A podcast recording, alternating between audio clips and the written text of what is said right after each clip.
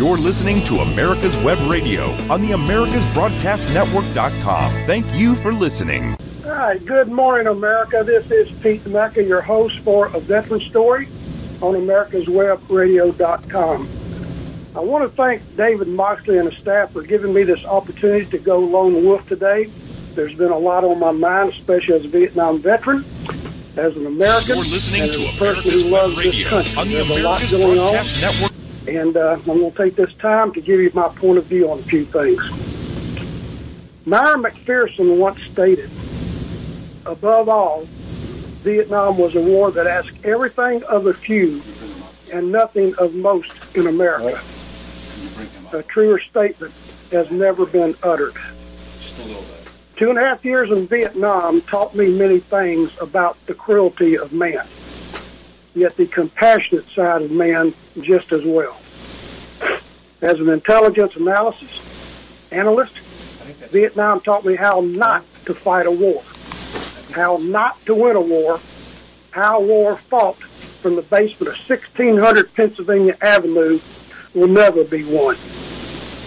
America has not had a combat veteran in the White House since number 41, Then I'm gonna go World War II veteran George H.W. Bush occupied the Oval Office. Sandy Springs. Ladies and gentlemen, it shows. That guy, you know, My two and a half year tropical vacation participating in a war we weren't allowed to win but destroyed all the faith I ever had in the federal government. I don't Basically, that's what he's doing. I think the war lies that's what he said. wore me out. he said, but I think My love of country remained strong, but a weak government with its weak leadership And I called it destroyed the trust in government that my parents had instilled in my young soul.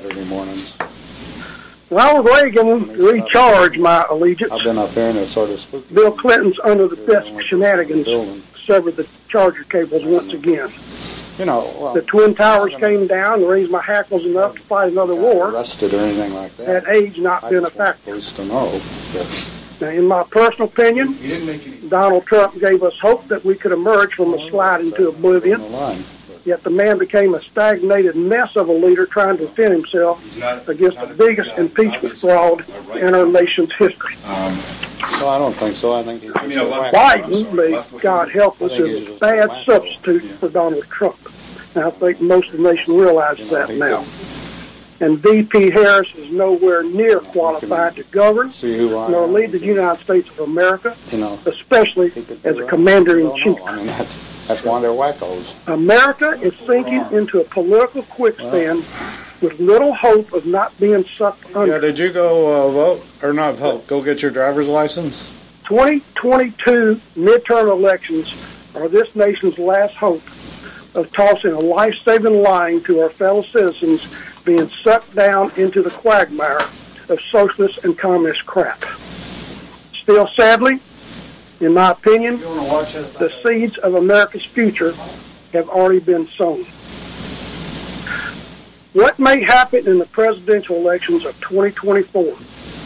If indeed we still have honest elections in the country, it will be the end of days for the United States of America as we know it, and the end of days for the greatest experience in governing that the world has ever seen. Why? no. Only Because it no longer matters who wins. If the socialist communists win in 2024, in America loses. It loses everything. It loses forever. If the Republicans win, the far left radicals will once again seek to unite the time-worn tactics of fires, arson, death, and destruction, unlike anything this nation has ever experienced. However, and hear me out on this, the controlled chaos preached and activated by the socialists and communists has run its course the citizens of, citizens of America have reached the end of their ropes with the Marxists, communists, socialists, the race baiters and race haters, school teachers who indoctrinate instead of educate, bad government, dishonest government, bad people, drugs, criminals, gangs, lack of personal security and protection, and wannabe dictators. The second shock heard around the world is coming. There will be no peace come 2024. My fellow Americans, I pray every day that I am wrong about my prediction because whatever comes in 2024, be it a revolt, insurrection, civil war, race war, whatever you want to call it, any attempt attempted takeover of our government, of our freedoms, and our way of life, it will be waged by untrained and idealistic amateurs who have never experienced the true horrors of war. Do not take my comments as promoting a call to violence. It is, however, a call to defeat violence. Violence materializes in many forms, be it bullying or bloody. Thus, our own human impulse to flee or fight must also be defeated. Bravery is not dependent on courage. Bravery is the result of nothing left to lose. America's Web Radio has its adversaries, as any conservative talk show will. And my comments will be condemned by the left wing while supported by the right wing. Yet, send middle of the roaders into the fog of dialectic rambling circle Karl Marx. The middle of, middle of the roaders have yet to come to grips with the political truth that the uncommitted path they travel is at a crossroads. They must go left or they must go right. Neutrality is over. I also believe my statements will be condemned and rebuked by academics and socialists and communists and Marxists, progressives, and members of Congress who never did and never will take their oaths seriously. Their denunciations will bellow forth in $50 words aligned with less than two cents worth of common sense. They may voice criticism such as simple-minded tabloid trash, nothing but a rambling judgment of an unsophisticated working man. To which I pragmatically reply, thank you. In his uh, pamphlet, Marx, uh, Karl Marx and Frederick Engels, in their pamphlet, The Communist Manifesto, called the working class of that era the proletariat. They called the ruling class the bourgeoisie. Well, today there is a American working class. We'll call it the American proletariat. Now, I say to hell with the bourgeoisie and the privileged politicians, the communist Marxists, and neo-Nazis on both wings of the party political spectrum. America's proletariat may be the working class, but America's proletariat has more liberty, opportunity, wealth, and health than any working class in the history of mankind. Those who wish to destroy America in the name of socialism, Marxism, or any other form of utopian hallucination are not in sync with the American proletariat. The utopians are, in fact, the organic enemy of the laboring genre. In order to vanquish America, the fifth column within our own borders must transform or fundamentally change the United States of America. The enemies of free enterprise, capitalism, must set forth as their first priority the destruction of America's proletariat, the working class. The collapse of the working class would necessitate the purging of private property, the stealthy indoctrination of our children via socialist-oriented schooling, a nonstop fictionalized crisis mode, internal division amplified by racial disharmony, a rehashing of regretful history, and blaming the nation's ills on targets of opportunity. To abolish the American proletariat, a distorted version of free speech must silence any opposition, and the confiscation of self-defense weaponry must constitute their top priority. Therefore, the hard-working proletariat in America must accept the truth that the time has come. There comes a time when the survival of any nation is severely tested. radicals left and right, social leeches, the lowest of the low politicians, and the almighty dollar, in due course, will bring down the most powerful of the power brokers who callously blame anyone for this country's tribulations other than themselves. There comes a time when discrimination is an acceptable tactic to control the masses by pitting the masses against each other. Division breeds hatred. Hatred breeds unwarranted reactions. And unwarranted reactions breed a lawless society which benefits the power brokers who actually manipulate those willing to believe that they have been victimized. There comes a time when citizens have no choice but to revolt against tyranny.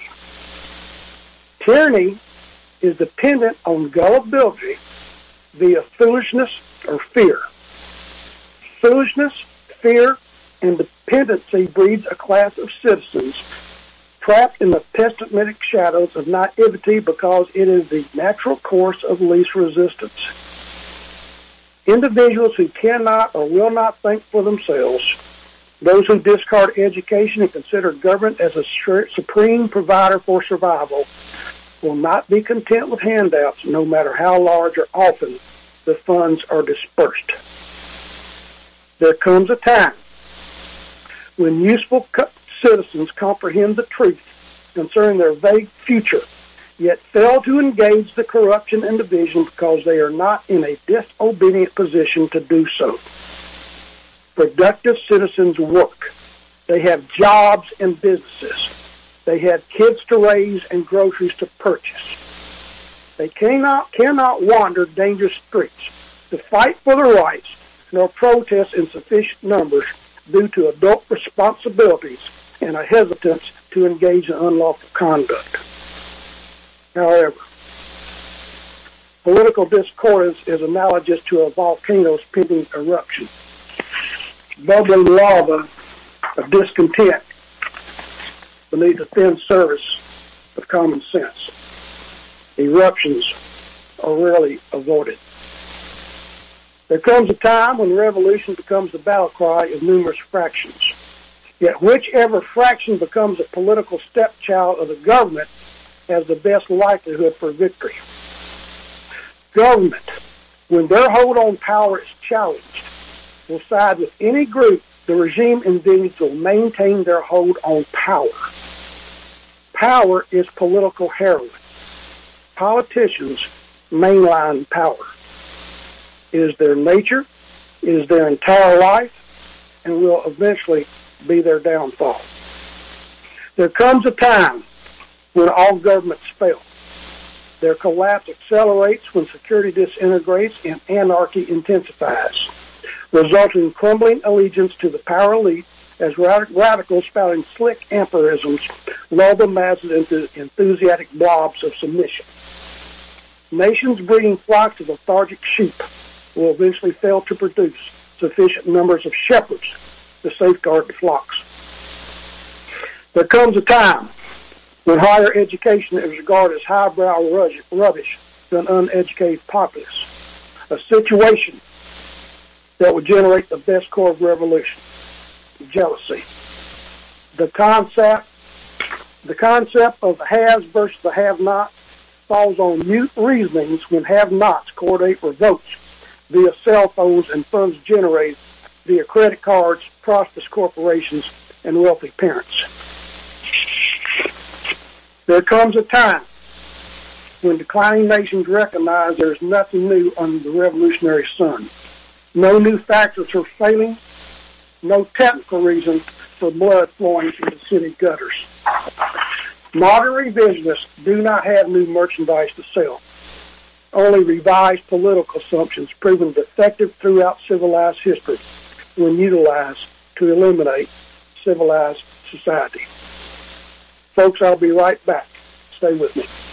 Hello, my name is Rick White, and I'm the director of the Georgia Military Veterans Hall of Fame. I want to encourage all Georgia veterans to consider being nominated to the Georgia Military Veterans Hall of Fame. And if you are a Georgia veteran, and the definition of a Georgia veteran is either you were born in the state of Georgia, or you've lived here 10 years, or you were raised to right hand and joined the military in this state, you are considered a Georgia veteran. For further information, go to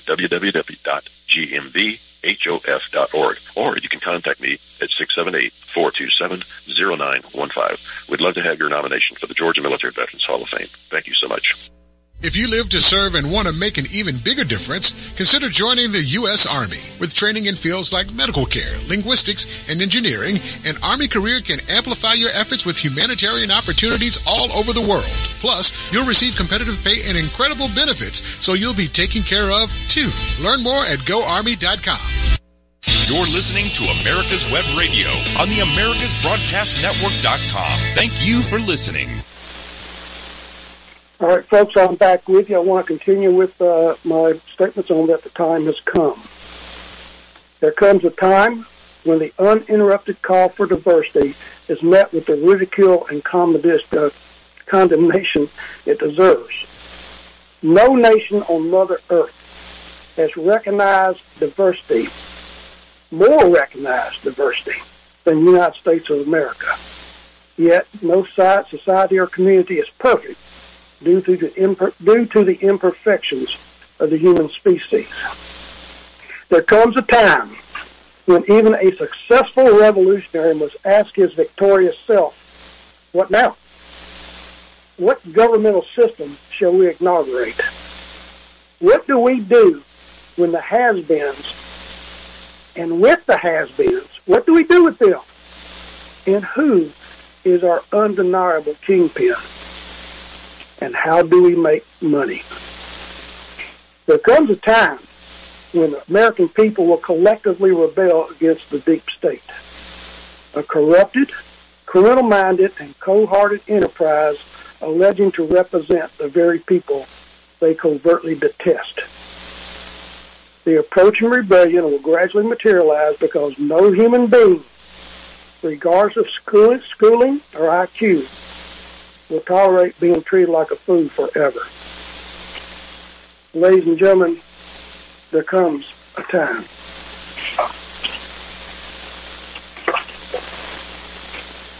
We have seen a lot of changes in our country since World War II, and I want to discuss these changes with you.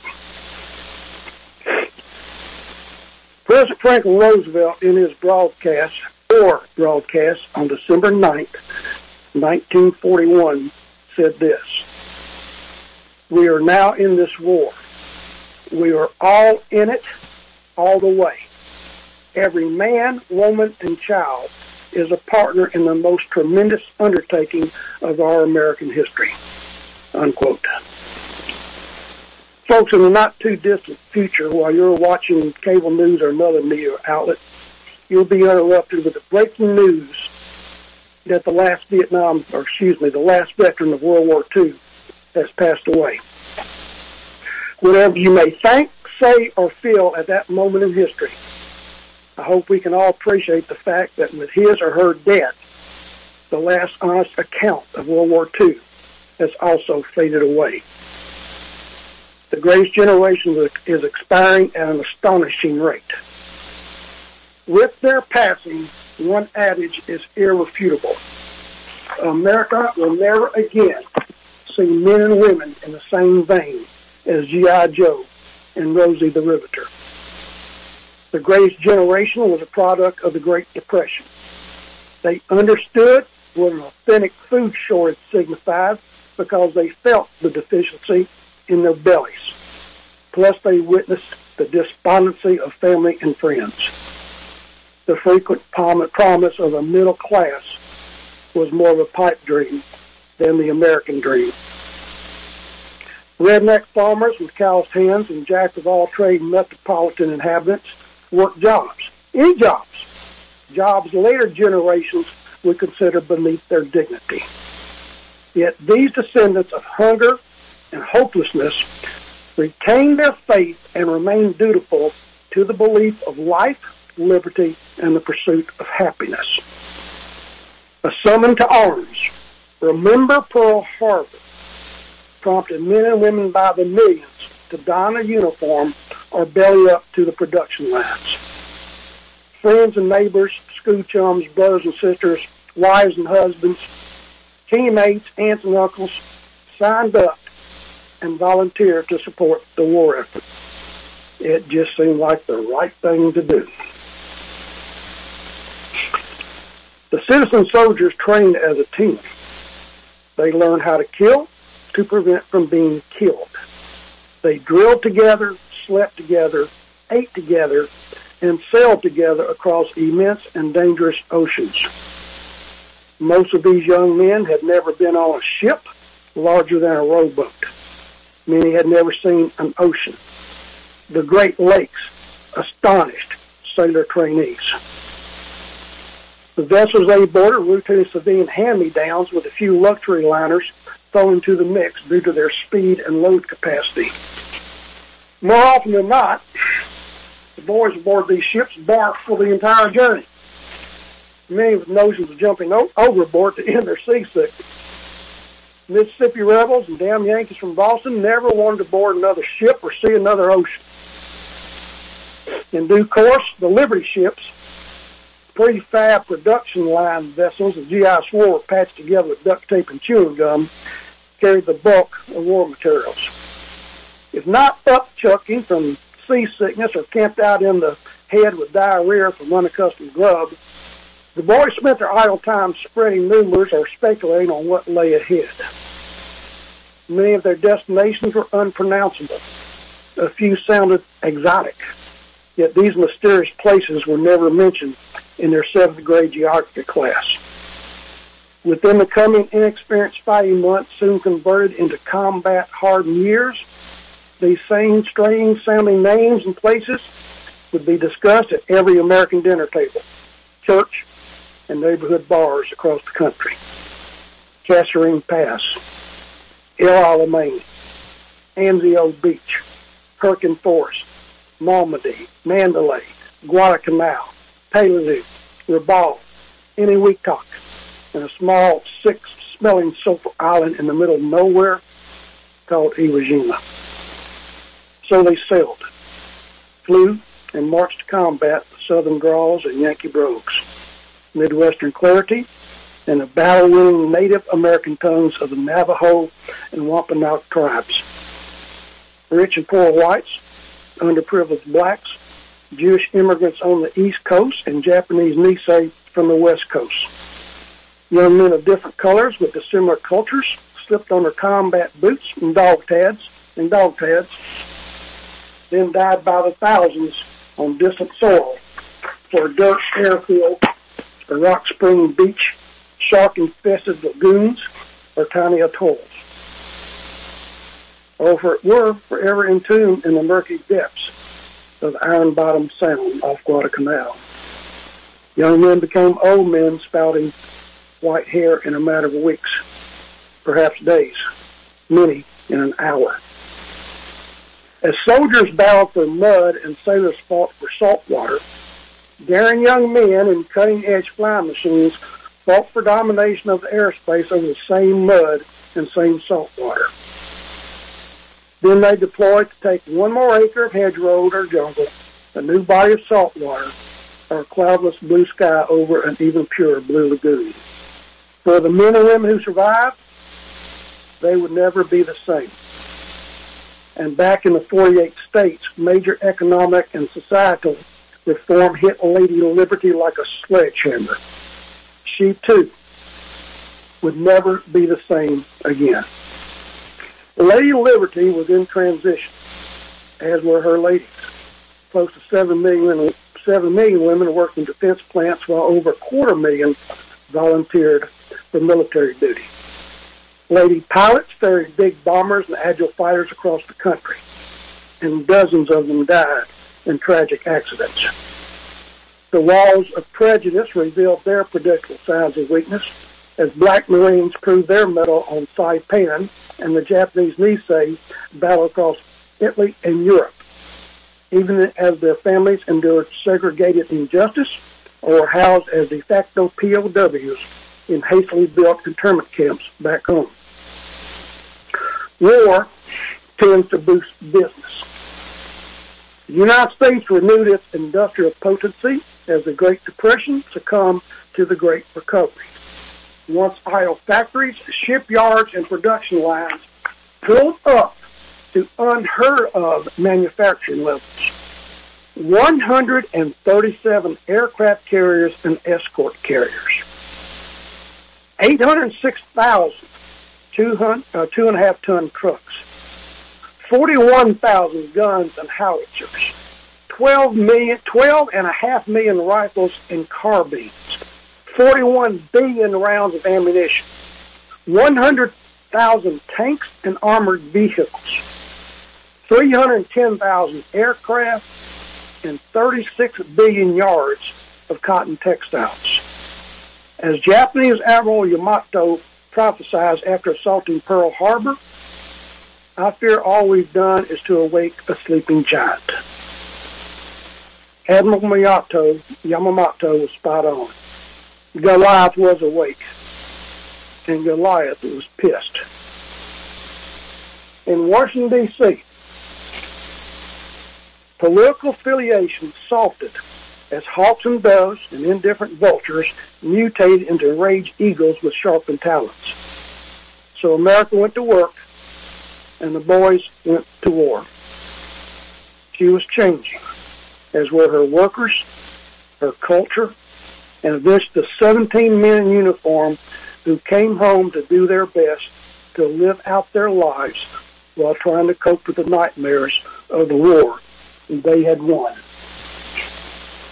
The greatest generation. We will never see their likes again. Mainly because we've we've um, deserted the concept of unconditional, surrender. I want to move on to uh, the so-called unforgotten war. President Harry S. Truman, speaking on Korea, said, this was a police action, a limited war. Whatever you care to call it, it stopped aggression to prevent a big war. And that's all it ever was, a police action. Now, President Gilliam Harry Truman was known for his bluntness and lack of social graces. But Harry was a down-to-earth type fellow. He was honest. Nevertheless, referring to the Korean, Korean War as a police action was party political hogwash. A bona fide police action is a swarm of blue uniforms on a drug bust or quelling the domestic disturbance with the patience of Job. A police action is not 33,665 American warriors killed in action, 3,200 lost to disease, accidents, or crashes, and another 103,000 officially listed as wounded. Unofficially, thousands of American soldiers in Korea were wounded, treated by medics, and returned to action. No reports were made, and no Purple Hearts were received. To use a catch-all slogan such as police action is an insult to the soldiers and affront to the families of Korean War veterans. By comparison, my band of brothers in Vietnam paid the price of freedom with over 58,000 American lives in the 10 years of build-ups, bombing hops, booby traps, and BS from political leaders. That equates to an average of 5,826 flag-draped caskets per year. And accept my apology for using damnable statistics in discussing American war debt. To continue, our men fought and froze in Korea for three years, which equates to 11,222 combat deaths each year. Those gruesome statistics are not the statistics of a police action, nor do they indicate the suffering. I pray our country will never again claim the deaths of thousands of American warriors were casualties of a police action, a limited war, or the ludicrously politically correct explanation for World War as an overseas contingent operation, whatever the hell that is. Google visit a local library and research the Korean War, and you'll notice one habitual phrase, the forgotten war. Whoever coined this preposterous phrase obviously never wore a uniform or witnessed the horrors of war. Maybe the catchphrase pleased a publisher or spawned from the intellect or lack thereof of a vain lecturer, then called on as the taxonomy of the Korean War. What a pity. The notion using the word forgotten might offend or dishonest our Korean War veterans wasn't even a postscript. Korean veterans are a unique breed of American warriors. Their conflict was wedged between triumphant World War II strategies of unconditional surrender versus the humiliating save-face perception of honorable withdrawal from Vietnam. Their war, from the Pusan perimeter to the frozen Chosin, would be the first conflict of many future conflicts to be determined by political squabbling instead of American firepower.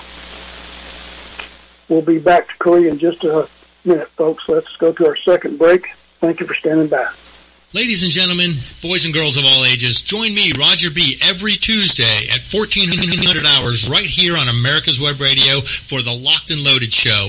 We will talk about guns, weapons, ammo, gun accessories, prepping, and so much more. So be sure to join us every Tuesday at 1400 or 2 p.m. for Locked and Loaded on America's Web Radio. If you live to serve and want to make an even bigger difference, consider joining the U.S. Army. With training in fields like medical care, linguistics, and engineering, an Army career can amplify your efforts with humanitarian opportunities all over the world.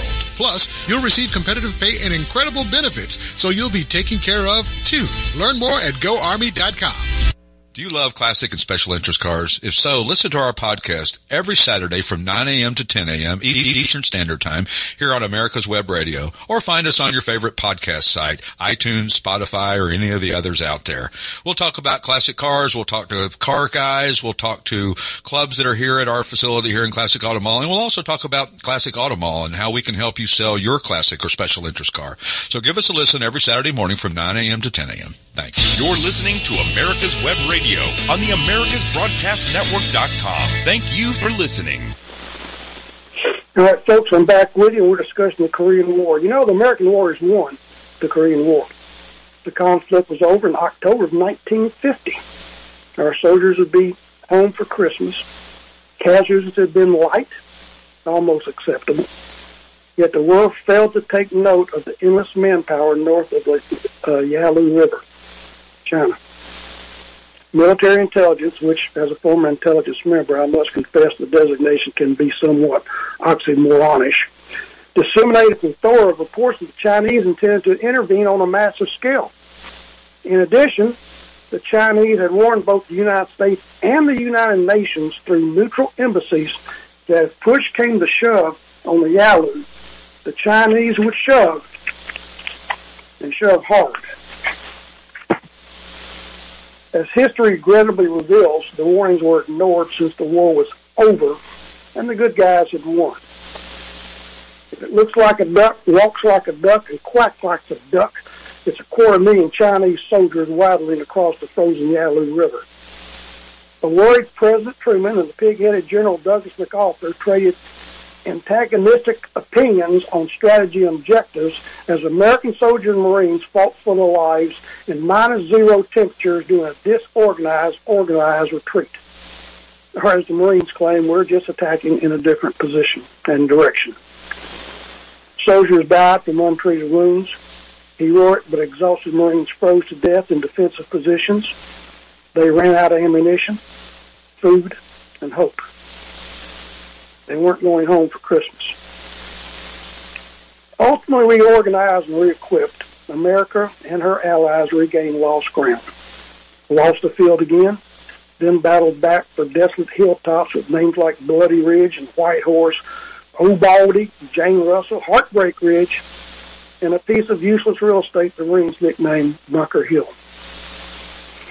As the seesaw battles continued, young men on both sides breathed their last breath, holding or trying to retake indefensible pieces of real estate along the infamous 38th parallel.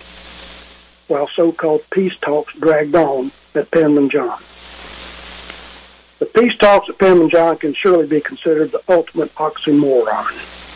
Negotiators argued over the dimensions of the conference table or the sizes of national flags. The colonists accused Americans of engaging in germ warfare, an accusation so absurd the Soviet delegation at the United Nations chose to remain silent on the issue. So the fighting continued. Men fought for a few extra yards of bloody soil so delegates could gain the political edge at a conference table. This new type of warfare did not sit well with the American people. We fought and won a global war. So what the heck is going on in Korea? And why are we still there? Difficult questions were asked, but solutions were in short supply. Interest in the war faded away quicker than the old soldier in um, General MacArthur's famous fade away speech before Congress. Men kept dying as other men and phantom rooster personalities bicker around about a word or a comma or or paragraph of the bloody communist POW riot at Koje-do prison. The lunacy eventually ended with the ceasefire agreement signed on July the 27th, 1953, which was nothing more than an unadorned armistice between two militaries agreeing to stop the killing while both sides fought, sought the political solution. Not much of a victory dance for the American boys we lost in combat. Officially, we are still at war with North Korea. Thus, all the saber rattling and swagger from their twerp-like leadership. So the boys came home. No parades, no victory speeches. Nobody cared. Over 60 years later, the grandsons of the Korean War veterans are still guarding the 38th parallel while praying to God that the diplomacy keeps them safe from Turks with nuclear weapons. Now, about 10 months after the ceasefire was signed in Korea, French Colonel Christian Guy de Castries announced via radio that a stronghold at Dien Bien Phu had fallen to the Viet Minh. French colonialism had died a long, drawn-out death in Indochina, or as the locals called it, Vietnam. The United States increasingly filled the void by sending advisors and Green Berets in South Vietnam, Laos, and Cambodia to hopefully stem the tide of world communism. The ensuing advisory role became a 10,000-day war. The first recognized American casualty was Richard B. Fitzsimmons. He died on June 8, 1956, at the age of 36. His 21-year-old son, Marine Lance Corporal Richard B. Fitzgibbon III, was killed in action on September 7, 1965, in Quang Trinh uh, province. Sad. Like Stanley Baldwin said, war would end if the dead could return. During World War II, uh, the China-Burma-India theater of operations, where my father served, he served almost three years over there. That was his war. My war kept me in Southeast Asia for almost three years. Like father, like son, but Dad knew for what he felt freedom and unconditional surrender to the enemy. His son only thought he grasped the logic behind the Vietnam War. See, my generation grew up on, we grew up on the stories of World War II. We read all the books. We cheered John Wayne as he and fellow Marines took Mount Suribachi and sands of Iwo Jima. Korea, to the Vietnam generation, was a vague concept of limited war with little consequence for American families, except for kids like Steve Burke, my high school buddy. His dad was a pilot. His dad was killed in the fighting for an eventual stalemate on the peninsula in Korea known as the Hermit Kingdom. But exactly what happened in this mysterious third world country called Vietnam? What caused half of my generation to rally around the flag while the other half burned it? In the end, a truism prevailed that even the most powerful country on earth cannot arrogantly trample across quicksand. Half-ass wars breed half-ass results. The price of such folly resulted in over 58,000 names etched into a 494-foot black granite wall. A wall void of elaborate statuary and without the inscription to identify which war it represents. America lost its innocence in Vietnam, much like a young virgin regretting a bad decision. The psych- psychological effects of that decision still walks our streets today. My personal journey home from Vietnam came to fruition on Veterans Day weekend on 2011. I was fortunate to be on one of four airlines, courtesy of the History Channel, on a flight to Washington, D.C., transported a bunch of Vietnam veterans up there for a whirlwind of activity at the wall. Joe Galloway, the celebrated war correspondent who remained on the ground throughout the Battle of Ia Valley, was our guest speaker. And we lost Joe about a month ago. Great guy. Joe didn't pull any punches in his speech. He spoke the truth, and we embraced his veracity.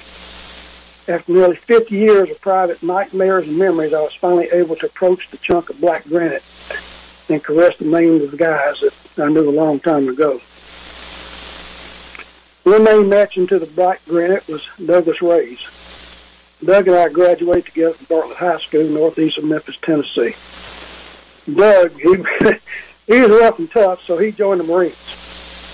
As a student pilot behind controls of Cessna 150s and 172s, I was naturally channeled to the Air Force. Doug and I both ended up in a country, unlike Japan, the land of the rising sun, or Thailand, the land of smiles.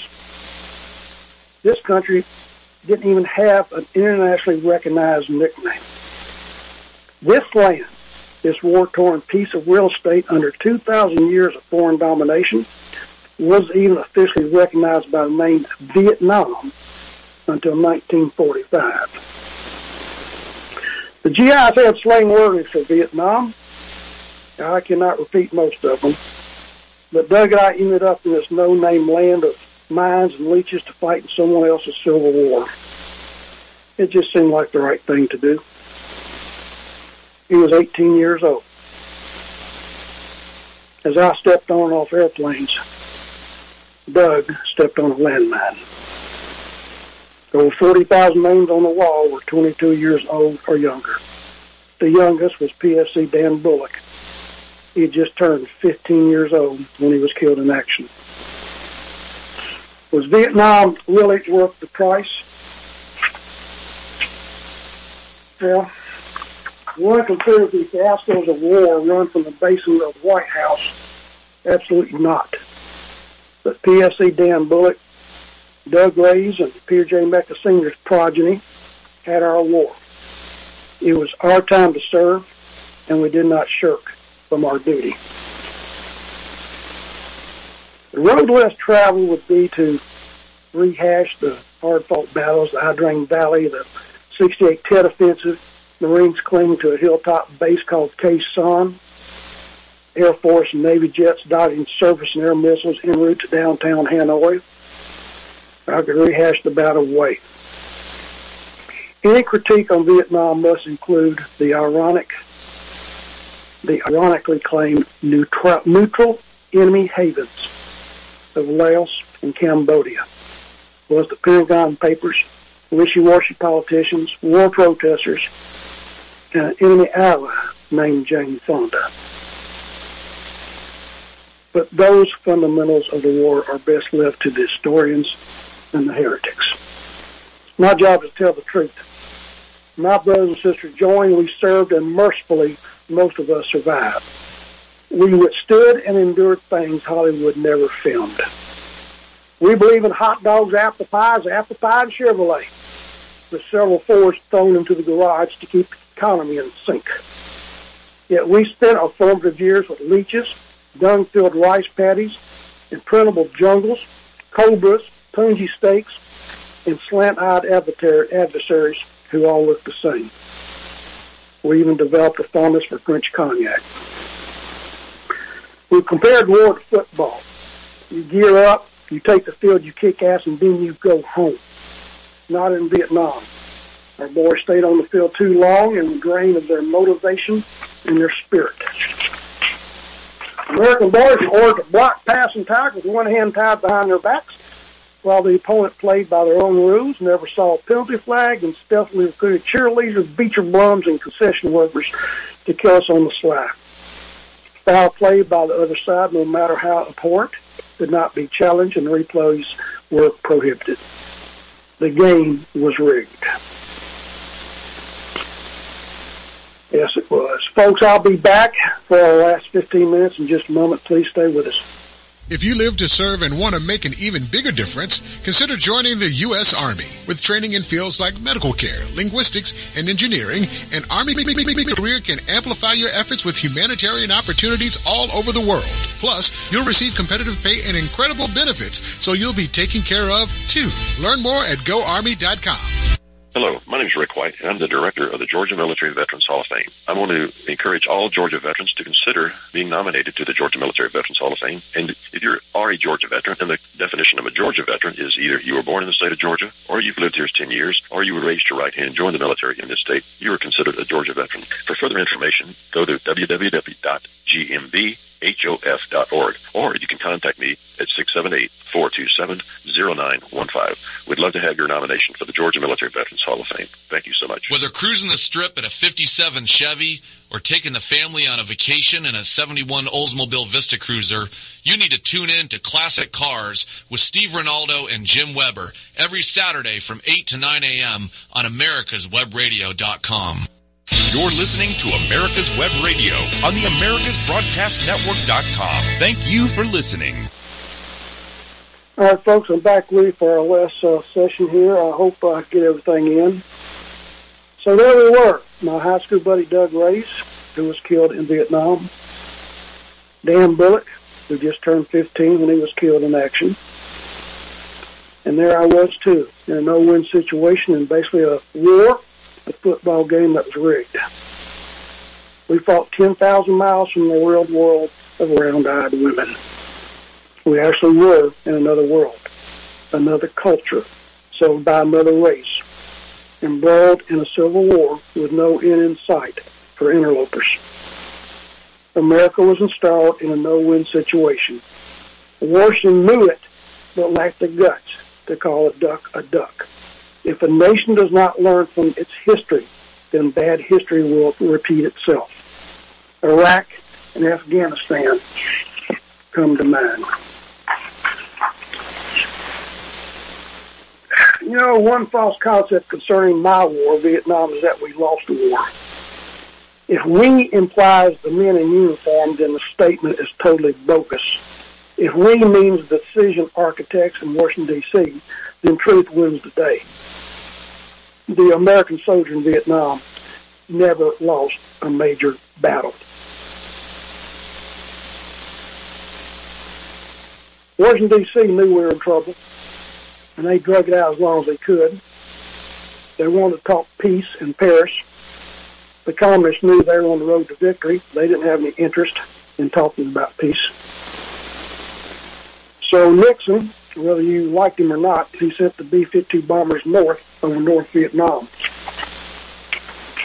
They had several shot down, but their awesome power and bomb loads came closer and closer to Hanoi.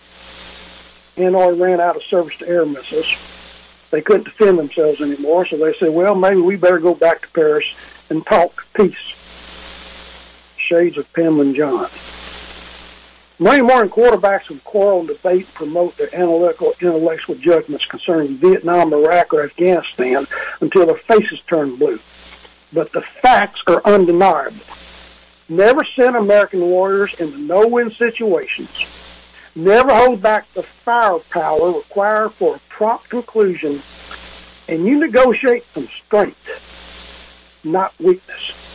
And you fight to win. American Warriors are football players. Give them the ball, let them run with it. They'll kick ass, and then you get our boys the hell home. You know, folks, uh, we supposedly kicked butt during the Gulf War. We kicked Saddam Hussein's army out of uh, Kuwait, but we didn't go after the head of the snake. We left him there, resulting in another war in Iraq and a long occupation of that country and a lot of casualties. On August 7, 1998, we received another wake-up call. The embassies in Nairobi, Kenya, and Tanzania were reduced to rubble. Some little insignificant pissant called Al-Qaeda claimed responsibility and had the audacity to declare war on the United States. Yeah. In response, President Clinton ordered a cruise missile strike on Osama bin Laden and his Al-Qaeda training camp in an isolated area of Afghanistan. The missile strike impressed a couple of camels, but that was about it. We stopped a major terrorist attack in the year 2000. They were going to hijack several commercial airliners simultaneously and attacked our country. President Clinton and the D.C. politicians congratulated each other with attaboy pats on their back. But time is on the side of terrorism. On September 11, 2001, the pissants roared. The Twin Towers came down. Death came to the east wing of the Pentagon, and an airliner was reduced to a million smoking pieces in a vacant field in Shanksville, Pennsylvania. Whether you like it or not, we're most likely in another 1,000 year war. Not 1,000, I'm sorry, 100 years war. Our pullout from Afghanistan did no more than pave the way for another strike on our homeland. And it's coming. Believe me. One detail is indisputable. America's best, our military, will take the fight to our adversaries when they are allowed to. America's best always does. I'm not going to make too many comments on the pullout of Afghanistan. After what we witnessed and went through in Vietnam, I don't think I could keep my composure. The American warriors, the human beings who fought and suffered and died to preserve what other warriors attained for their generations, which is the simple yet enduring concept called freedom, these guys are good. They are the best. But they have to have leadership. And they have to be given the ball to run for that touchdown. For a foreign military to invade, occupy, then strip us of our freedoms is improbable, if not impossible. But Abraham Lincoln recognized how America could fall from God's grace. I quote, America will never be destroyed from the outside. If we falter and lose our freedoms, it will, it will be because we destroy ourselves. A quote from the good book, John 8:32. Then you will know the truth, and the truth will set you free. Well, I don't mean to be so presumptuous as to rewrite the good book, but perhaps more fitting today would be the statement that then you will know the truth, and the truth will keep you free. In the coming months, what side do you intend to take? What kind of America do you want to live in? Do you want your children educated or indoctrinated? Do you do you believe our government should leave Americans on the battlefield, or should our government live up to its only true responsibility, and that is the protection protection of the American people? We left Americans in Afghanistan. Uh, it's incomprehensible to me. We left Americans in Afghanistan. And the fact that we had our POWs come home from North Vietnam after after the Paris Peace Agreement didn't fill me too much. Yes, I was glad the POWs came home. And I'm glad to see the pictures of their families and loved ones embracing them after being in years of captivity. But the Paris Peace Accords did not make any stipulations for POWs in South Vietnam, Laos, or Cambodia. Folks, we left people over there. I'll tell you something uh, personal, and I hope to close this out this way. My neighbor uh, lost her husband to cancer about four or five months ago, and she's been kind enough to run me to the uh, mechanic uh, off and on when my old rattle trap bucket of a van breaks down. So I asked her to have breakfast with me one morning just over payback, which she didn't want, but she agreed to go with me. It was a nice breakfast. We had a nice talk. Well, during the talk, uh, we discovered, of course, that I was pretty much a, a flag waver and gun-toting, Bible-carrying patriot, conservative, if you will, independent but conservative, and she's a screaming liberal. She was out there as a hippie protesting the war when I was over there fighting the war. She claimed Woodstock was great. The only Woodstock I had was attached to my M14. We decided not to discuss politics because we wanted to remain friends. But guess what? We did discuss politics. She had her point of view, and I had my point of view. Now, here's the thing I hope I can get across to everyone who's listening in. Yes, she was a screaming liberal. And yes, I'm on the other side of the fence. But as we talked, she's not a radical, okay?